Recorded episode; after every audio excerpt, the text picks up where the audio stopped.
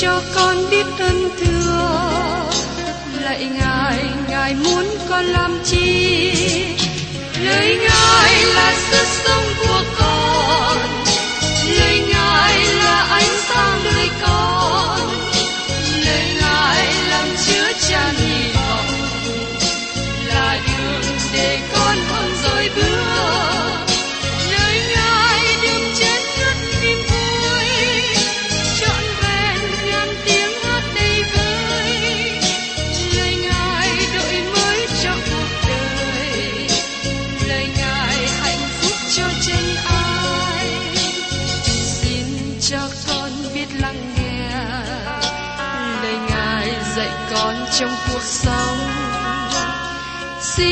cho con biết lắng nghe lời ngài từng theo bước đời con.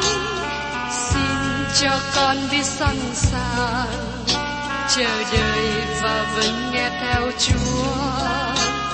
Xin cho con biết sẵn sàng thực hành lời chúa đã truyền ban Hân hoan chào mừng quý vị đến nghe chương trình Tìm hiểu Thánh Kinh. Đây là một chương trình học kinh thánh liên tục và hệ thống trong thời gian 5 năm. Chúng ta sẽ lần lượt khảo sát từ sáng thế ký cho đến khải huyền. Mục sư tiến sĩ McGee là người được Chúa dùng để sáng lập và thực hiện chương trình này. Ông tin rằng lời của Đức Chúa Trời có khả năng đáp ứng mọi nhu cầu cho tất cả mọi người trên thế giới, không phân biệt chủng tộc, văn hóa, trình độ tuổi tác hay phái tính.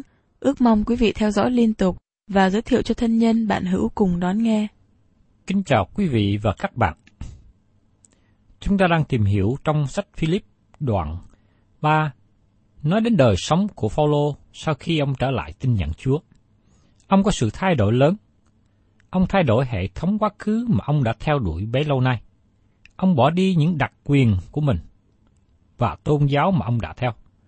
Ông cũng đã thay đổi mục tiêu hiện tại. Ông luôn phụng sự Đức Chúa Trời. Ông rao truyền sự cứu rỗi của Chúa Giêsu. Ông nhắm mục đích mà chạy cho được phần thưởng trên trời.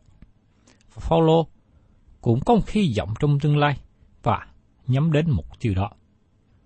Phaolô khuyên các tín hữu tại hội thánh Philip hãy noi theo gương của ông mà hết lòng hầu việc Chúa. Tôi xin nhắc lại mấy câu kinh thánh mà chúng ta đã tìm hiểu trong phần trước, ở trong sách Philip đoạn 3, câu 17 đến 19. Bây giờ xin mời các bạn cùng xem trong đoạn 3 câu 17. Hỏi anh em, hãy bắt chước tôi, lại xem những kẻ ăn ở theo mẫu mực mà anh em thấy trong chúng tôi.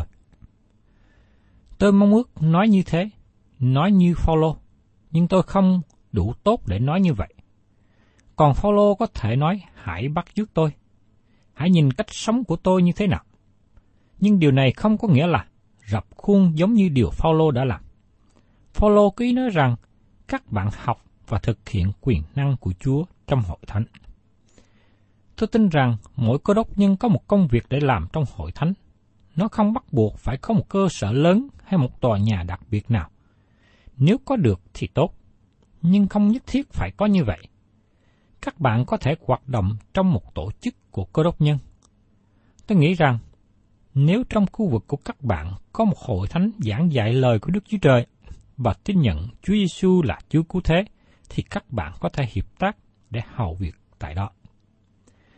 Giờ đây chúng ta đến mặt tiêu cực.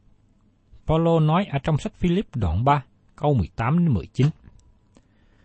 Vì tôi đã thường nói điều này cho anh em, nay tôi lại khóc mà nói nữa. Lắm người có cách ăn ở như kẻ thù nghịch thập tự giá của Đấng Christ. Sự cuối cùng của họ là hư mất. Họ lấy bụng mình làm Chúa mình, và lấy sự xấu hổ của mình làm vinh hiển, chỉ tư tưởng về các việc thế gian mà thôi. Đây là lời kết án nặng nề cho những người tự xưng là cơ đốc nhân, nhưng đời sống của họ đối nghịch với lời xưng nhận. Họ lấy bụng mình làm Chúa mình. Đó là điều rất tệ hại. Điều đó có nghĩa là họ chiều theo ham muốn của xác thịt, họ ham thích tiền bạc, họ làm mọi việc theo sức mạnh của đồng tiền. Có người chiều theo ham muốn tình dục, có người lại tham lam, và nó dẫn họ đi đến sự tranh cạnh, cãi lẫy. Tất cả những điều họ có trong lòng và trong tư tưởng là những việc thuộc về thế gian. Họ chỉ sống cho chính mình và hãnh diện vì điều đó. Thật sự, những gì họ hãnh diện là những điều xấu hổ. Phaolô nói rằng, nếu các bạn tin cậy Đấng Christ và nếu các bạn có sự đổi mới như kinh nghiệm của Phaolô trên đường Đa Mách, nếu Đấng Christ là trung tâm trong suy nghĩ, trong tâm trí, trong đời sống các bạn và trong tài sản của các bạn, thì điều đó phải được tỏ bài trong đời sống của cơ đốc nhân. Thánh Gia Cơ cũng nói như sau ở trong sách Gia Cơ đoạn 2, câu 17 đến 18. Về đức tin, cũng một lẽ nếu đức tin không sanh ra việc làm thì tự mình nó chết. Hoặc có kẻ nói, ngươi có đức tin, còn ta có việc làm, hãy chỉ cho ta đức tin của ngươi không có việc làm, rồi ta sẽ chỉ cho ngươi đức tin bởi việc làm của ta. Nói một cách khác, nếu các bạn không có việc làm, các bạn không thể nào chinh phục được người lân cận. Họ sẽ phán đoán đức tin của các bạn thể hiện qua việc làm. Có một người nói rằng lời phát biểu lấy bụng mình làm Chúa mình là lời thô tục. Lời phát biểu đó không có thô tục, nhưng tình trạng của đời sống người đó mới là một điều tệ hại. Thật là xấu tệ khi cơ đốc nhân lấy những việc của thế gian để nó ngự trị trong tâm trí. Và tiếp đến, mời quý vị và các bạn cùng xem ở trong sách Philip đoạn 3 câu 20. Nhưng chúng ta là công dân trên trời, ấy là từ nơi đó mà chúng ta trông đợi cứu Chúa mình là Đức Chúa Giêsu Christ. Paulo sống một đời sống như là công dân trên trời, hay còn có nghĩa là nhà của ông ở trên trời. Trong tiếng Hy Lạp, từ ngữ công dân có nghĩa là hành động như một người dân có cương vị. Thành phố Philip là thuộc địa của chính quyền La Mã. Tại thành phố này, luật pháp của La Mã được áp dụng. Dân chúng sống ở Philip mặc quần áo giống như những người ở La Mã. Họ nói tiếng Latin. Mọi sinh hoạt tại đó đều được giống như La Mã, bởi vì đây là thành phố thuộc về thuộc địa của La Mã. Ngày nay, những người tin nhận Chúa Giêsu được kêu gọi vào hội thánh nên được gọi là địa phận của thiên đàng, và họ nên hành động như là công dân trên trời, nói ngôn ngữ thiên đàng. Nhưng rất tiếc, không phải trường hợp nào cũng như vậy. Nhưng nó nên là mục tiêu của chúng ta. Phaolô nói rằng, chúng ta là đại sứ của Đấng Christ trên đất. Chúng ta là đại diện cho thiên đàng. Chúng ta có sứ điệp của thiên đàng cho thế gian này, bởi vì chúng ta là công dân trên trời. Có một số người Việt Nam hiện đang sống hải ngoại, có quốc tịch Mỹ, Úc, Canada, Đức, Pháp, vân vân. Nhiều người hãnh diện về quốc tịch mới của mình. Nếu chúng ta là công dân trên trời và có quốc tịch thiên đàng, thì có phước hạnh hơn nhiều, dầu rằng chúng ta sống tại Việt Nam hay ở hải ngoại. Ấy là từ nơi đó mà chúng ta trông đợi cứu Chúa mình là Đức Chúa Giêsu Christ. Phaolô đang diễn đạt hy vọng của cơ đốc nhân ở mức cao. Đó là ngợi khen Đức Chúa Trời. Nó là sự vui mừng trong đợi sự trở lại của Chúa Giêsu. Hy vọng của người tin nhận Chúa Giêsu trong Tân ước không ở trong thời kỳ đại nạn. Sau khi Phaolô nói rằng chúng ta là công dân trên trời, ông nói rằng từ lúc đó ông trông đợi Chúa cứu thế Giêsu. Phaolô không có nói gì về việc đi qua thời kỳ đại nạn, mà đó là thời kỳ đón phạt. Hồi thánh của Đức Chúa Trời được cứu khỏi khỏi sự đón phạt đó. Những người tin nhận Chúa Giêsu sẽ không đi qua thời kỳ đại nạn, giống như Henoch không phải trải qua cơn đại hồng thủy. Có nhiều người nói rằng Chúa sẽ gìn giữ hội thánh trong thời kỳ đại nạn. Vâng, Chúa có thể làm điều đó. Đức Chúa Trời đã gìn giữ tàu của Noe qua trận bão lớn. nhưng Ngài đã đem Henoch ra khỏi thế gian trước đó. Sẽ có hai nhóm người trong thời kỳ đại nạn. Một nhóm sẽ được đem ra khỏi thế gian này, như lời Ngài đã nói cho hội thánh ở tại Philadelphia, trong sách Khải Quyền đoạn 3 câu 10. Vì ngươi đã giữ lời nhịn nhục ta, nên ta sẽ giữ ngươi khỏi giờ thử thách, là giờ sẽ đến trong khắp thế gian, đặng thử những người ở trên đất. Và một nhóm người khác sẽ trải qua thời kỳ đại nạn.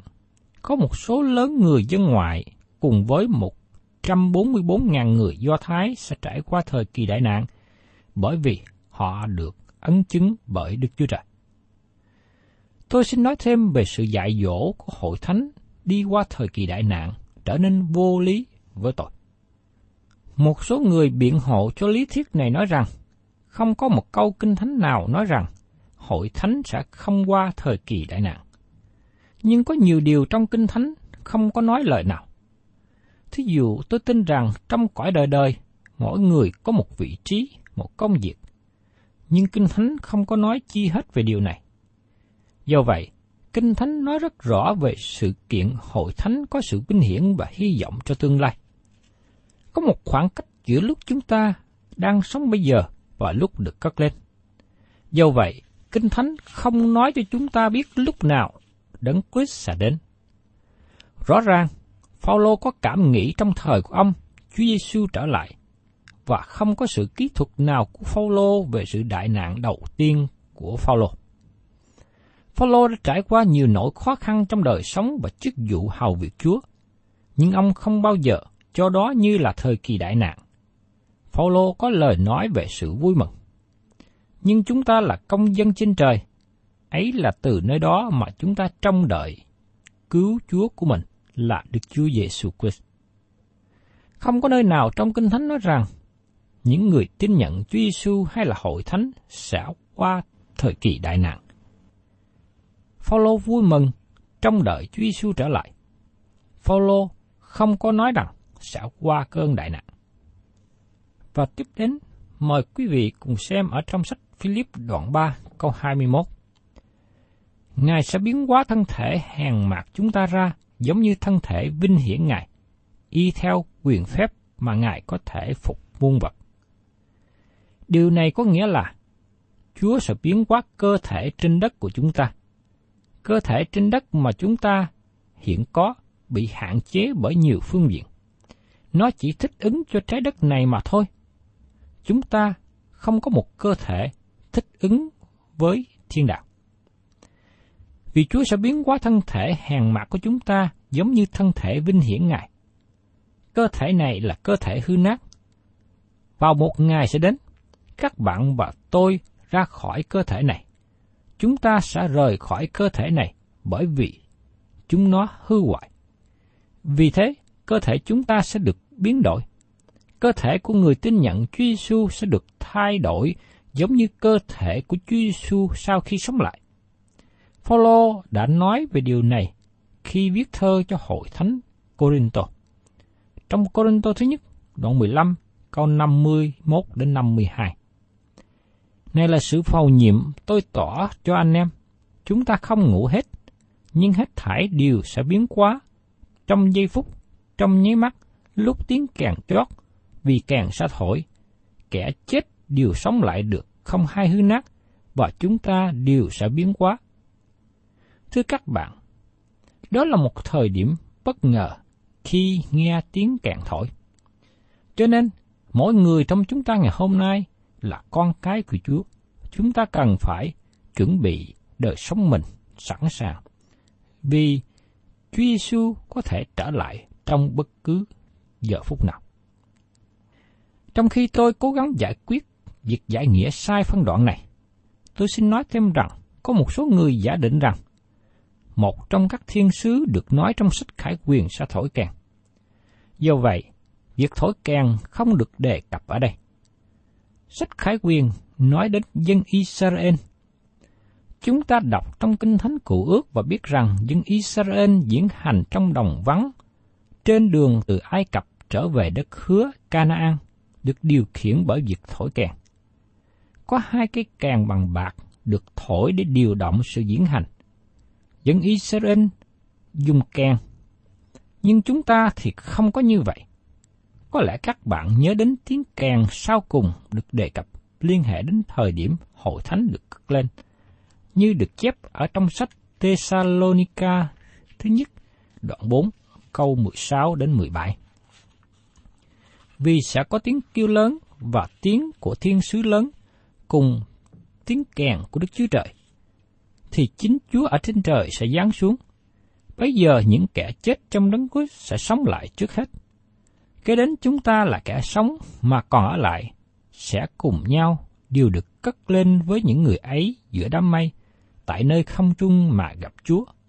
Như vậy, chúng ta sẽ ở cùng Chúa luôn luôn. Xin các bạn hãy chú ý rằng, đó là tiếng kèn của Đức Chúa Trời. Chúa Giêsu sẽ giáng xuống khi tiếng kèn của thiên sứ Đức Chúa Trời thổi lên. Cả hai điều này nói về sự oai nghiêm, về tiếng của Chúa. Tiếng của Ngài sẽ lan rộng khắp nơi. Xin các bạn hãy lắng nghe đến cách diễn đạt của sứ đồ văn trong sách Khải Quyền đoạn 1, câu 9 đến câu 10. Tôi là dân, là anh em và bạn của các anh em về sự hoạn nạn, về nước, về sự nhịn nhục trong Đức Chúa Giêsu. Tôi đã ở trong đảo gọi là Bác Mô, vì có lời Đức Chúa Trời và chứng của Đức Chúa Giêsu nhằm ngài của Chúa, tôi được thánh linh cảm hóa, nghe đằng sau có tiếng kêu vang như tiếng loa. Khi sứ đồ dân quay sang người đang nói, ông thấy sự vinh hiển của Đấng Christ. Đó là tiếng của Chúa mà dân đã nghe, không có tiếng kèn liên hệ đến hội thánh. Ngày nay, lời của Chúa được dùng cho chúng ta như sau. Ở trong sách Khải Quyên, đoạn 3, câu 20. Này, ta đứng ngoài cửa mà gõ, nếu ai nghe tiếng ta mà mở cửa cho, thì ta sẽ vào cùng người ấy, ăn buổi tối với người, và người với ta. Đây là lời mời của Ngài để dùng buổi ăn cơm tối. Lời kêu gọi sau cùng để dự buổi ăn này. Đó là lời mời của Chúa trước khi cơn đại nạn đổ xuống. Khi cánh cửa mở ra, những người đi theo đường đức tin của Chúa Giêsu sẽ được đi vào. Họ không bị trải qua cơn đại nạn. Tôi xin bí thưa với các bạn rằng, đối với những người cho rằng hội thánh sẽ trải qua thời kỳ đại nạn, đó là một lý thuyết sai lầm lớn. Dầu rằng những người nắm giữ lý thuyết này là những người khôn ngoan. Nhưng tôi thấy những người này đã nhiều thì giờ tìm hiểu về triết học, về tâm lý học, về lịch sử liên hệ đến đề tài này. Nhưng rất tiếc họ không tìm hiểu nhiều trong lời của Đức Chúa Trời. Đó là điều chúng ta cần phải cẩn thận trong sự tìm hiểu bất cứ một giáo lý nào trong ngày hôm nay. Chúng ta tìm hiểu sự thật về những lời dạy của Chúa liên hệ đến niềm tin qua Kinh Thánh. Chúng ta không nên dùng những tài liệu nào khác. Phaolô nói, Ngài sẽ biến hóa thân thể hàng mạc của chúng ta giống như thân thể vinh hiển của Ngài. Điều này có cùng một ý nghĩa với sứ đồ dân. Hỏi kẻ rất yêu dấu, chính lúc bây giờ chúng ta là con cái Đức Chúa Trời, còn về sự chúng ta sẽ ra thế nào thì điều đó chưa được tỏ bài. Chúng ta biết rằng, khi Ngài hiện đến, chúng ta sẽ giống như Ngài, vì sẽ thấy Ngài như vốn có thật vậy trong thời gian thứ nhất, đoạn 3 câu 2. Đấng Christ chưa có hiện ra, nhưng khi Ngài hiện ra, chúng ta sẽ trở nên giống như Ngài. Đó là hy vọng rất cao, là một điều hứng thú khi chờ đợi sự trở lại của Chúa Giêsu. Các bạn có trông chờ, có hào hứng, có nôn nao về sự trở lại của Chúa Giêsu không? Phaolô có hy vọng cho tương lai hy vọng tương lai của các bạn là gì? Có phải là thời kỳ đại nạn không? Xin thưa với các bạn, nếu các bạn mong đợi nơi con người, các bạn sẽ thất vọng. Thưa các bạn, nếu các bạn hiện nay là con cái của Đức Chúa Trời, thì các bạn là công dân trên trời. Các bạn có một hy vọng vững chắc cho tương lai. Phaolô nhắc nhở rằng, nhưng chúng ta là công dân trên trời, ấy là từ nơi đó mà chúng ta trông đợi cứu Chúa mình, là Đức Chúa Giêsu Christ.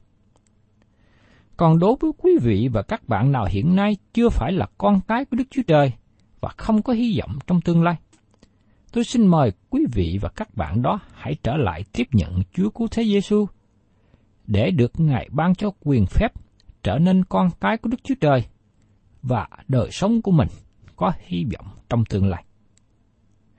Thưa các bạn, một đời sống mà không có hy vọng ở trong tương lai thì cuộc sống rất là buồn chán, u sầu. Như một người nào có một cuộc sống, có một hy vọng trong tương lai, đời sống người đó có một cái điều tốt đẹp. Đời sống có mục đích, đời sống có hướng đi, và một người có hy vọng tất nhiên là sống với cả một năng lực, cả một sức sống. Tôi mong ước rằng các bạn hãy tìm kiếm hy vọng đó trên trời, thuộc về Đức Chúa Trời, vì chính những hy vọng đó mới làm cho đời sống của các bạn được vững vàng. Còn nếu các bạn đặt hy vọng mình ở trên đất này, những điều thuộc về thế gian, thì một ngày nào đó, những điều đó qua đi và các bạn sẽ hối tiếc. Thưa các bạn, khi viết thư cho hội thánh Ephesos, Phaolô đã diễn đạt hai hình ảnh trước và sau khi trở lại tin nhận Chúa. Tôi xin nhắc lại phân đoạn này ở trong sách Ephesos đoạn 2, câu 1 đến câu 7 để cho các bạn nhìn thấy hai hình ảnh khác nhau. Còn anh em đã chết vì lầm lỗi và tội ác mình. Điều là những sự anh em xưa đã học đòi. Theo thói quen đời này, dân phục vua cầm quyền trốn không trung, tức là thần hiện đang hành động trong các con bạn nghịch. Chúng ta hết thải đều ở trong số ấy, trước kia sống theo tư dục sắc thịt mình, làm trọn các sự ham mê của sắc thịt và ý tưởng chúng ta, tự nhiên làm con của sự thịnh nộ, cũng như mọi người khác. Nhưng Đức Chúa Trời lẫn giàu lòng thương xót, vì cớ lòng yêu thương lớn, Ngài đem mà yêu chúng ta. Nên đang khi chúng ta chết vì tội mình, thì Ngài làm cho chúng ta sống bởi đấng Christ. Ấy là nhờ ân điển mà anh em được cứu, và Ngài làm cho chúng ta đồng sống lại và đồng ngồi trong các nơi trên trời, trong Đức Chúa Giêsu Christ, hầu cho về sau tỏ ra sự giàu có vô hạn của ân điển Ngài, mà Ngài bởi lòng nhân từ đã dùng ra cho chúng ta trong Đức Chúa Giêsu Christ. Thưa các bạn, chúng ta tạ ơn Đức Chúa Trời vì Ngài đã cứu chuộc các bạn và tôi là những người tội nhân, những người đã đi theo con đường lầm lạc xấu xa. Bởi ân điển của Chúa, chúng ta được sự cứu chuộc. Nhưng chẳng những thế thôi, Chúa còn biến quá đời sống của chúng ta, thân thể hèn mọn của chúng ta, trở nên tốt hơn. Trong những ngày ở thế gian này, chúng ta được sự đổi mới, được sự tái sanh. Nhưng trong ngày chúng ta về trong thiên đàng, cơ thể này sẽ được biến hóa để sống ở trên thiên đàng, để hưởng một đời sống vui mừng, phước hạnh với Chúa. Đó là hy vọng vững chắc, đó là hy vọng tốt đẹp mà Phaolô đề cập và nói trước cho những người cơ đốc nhân, những người tin nhận Chúa Giêsu. Tôi mong ước rằng đối với các bạn là cơ đốc nhân, hãy nắm chắc lấy hy vọng này. Còn đối với các bạn nào chưa phải là cơ đốc nhân, chưa có hy vọng này, tôi mong ước rằng các bạn hãy đến và tiếp nhận Chúa Giêsu để có được hy vọng tốt lành cho tương lai. Không phải tương lai của đời này, nhưng mà tương lai của đời sau sẽ đến. Thân chào tạm biệt quý thính giả và xin hẹn tái ngộ cùng quý vị trong chương trình tìm hiểu Thánh Kinh kỳ sau. Chúng ta sẽ tiếp tục đến sách Philip đoạn thứ tư.